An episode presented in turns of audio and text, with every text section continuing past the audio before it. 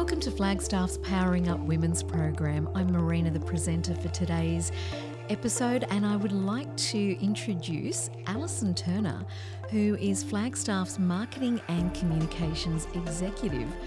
Alison's a whiz at grant writing and designing creative programs to help support and grow Flagstaff. Welcome, Alison. Thank you, Marina, for doing our podcast. This is a fabulous concept. And can I ask, even though you're in marketing and communications, explain what type of work you do? So at Flagstaff, we're hands on deck for everything.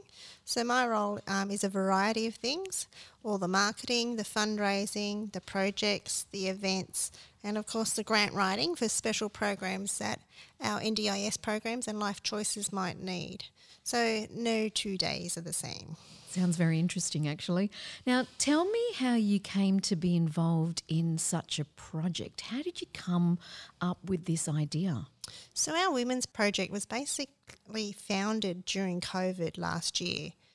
Uh, so, we did some care calls around to all our families to see how everyone was going during the first lockdown of COVID, and we found that some of the women were struggling. Um, some didn't feel very independent at home, and we just felt that we needed to power up some of these women. So we applied for some grant funding and developed a program of items and projects that we worked with the participants on what they needed and what they wanted.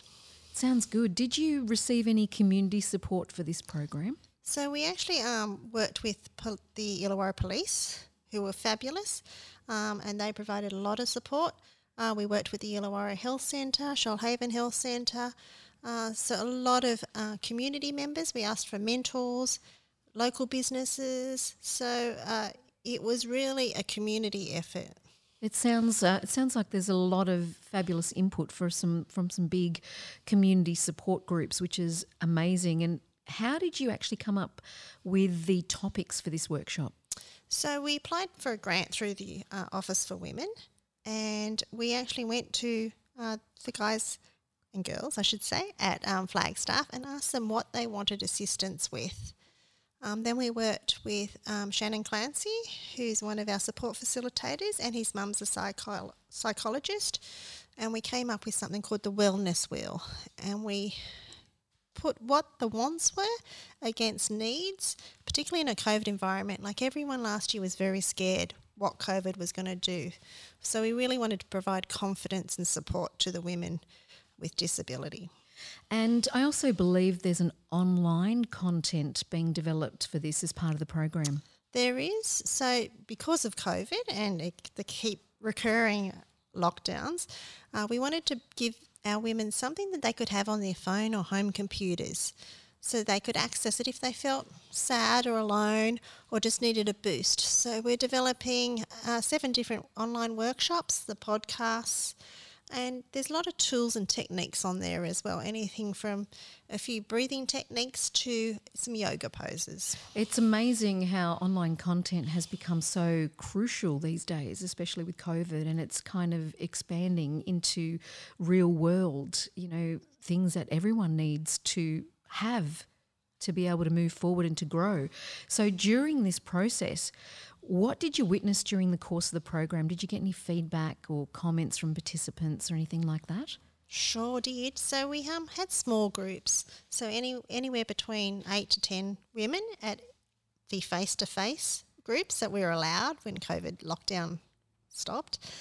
And what we witnessed was a lot of them started telling us information about what was happening at home or what they needed help with. So it was anything from gaining self confidence to talk about problems at home or um, celebrations, even. A lot of people with disability don't know how to express themselves. So we got that expression and we got that confidence. So we tried to use creative topics, such as, you know, um, we did uh, paint and sip. Oh, that sounds we, good. where we actually um, went to the paint and sip workshop at Wollongong. We drew sunflowers, but I also had a, a policewoman there who strategically started assisting people in that room. So, you know, there was one woman who lived by herself who wanted some security ideas. There was another one who wasn't handling a relationship very well. So, to those women, they had access to a policewoman and they weren't scared. Did you find a lot of the participants walked away with a newfound confidence to move forward? Absolutely. I think they let their hair down in a way and they let down those barriers. You know, sometimes with a partner, you don't know how to talk about something if it's a female problem. Mm. Um, so they were very willing to do that.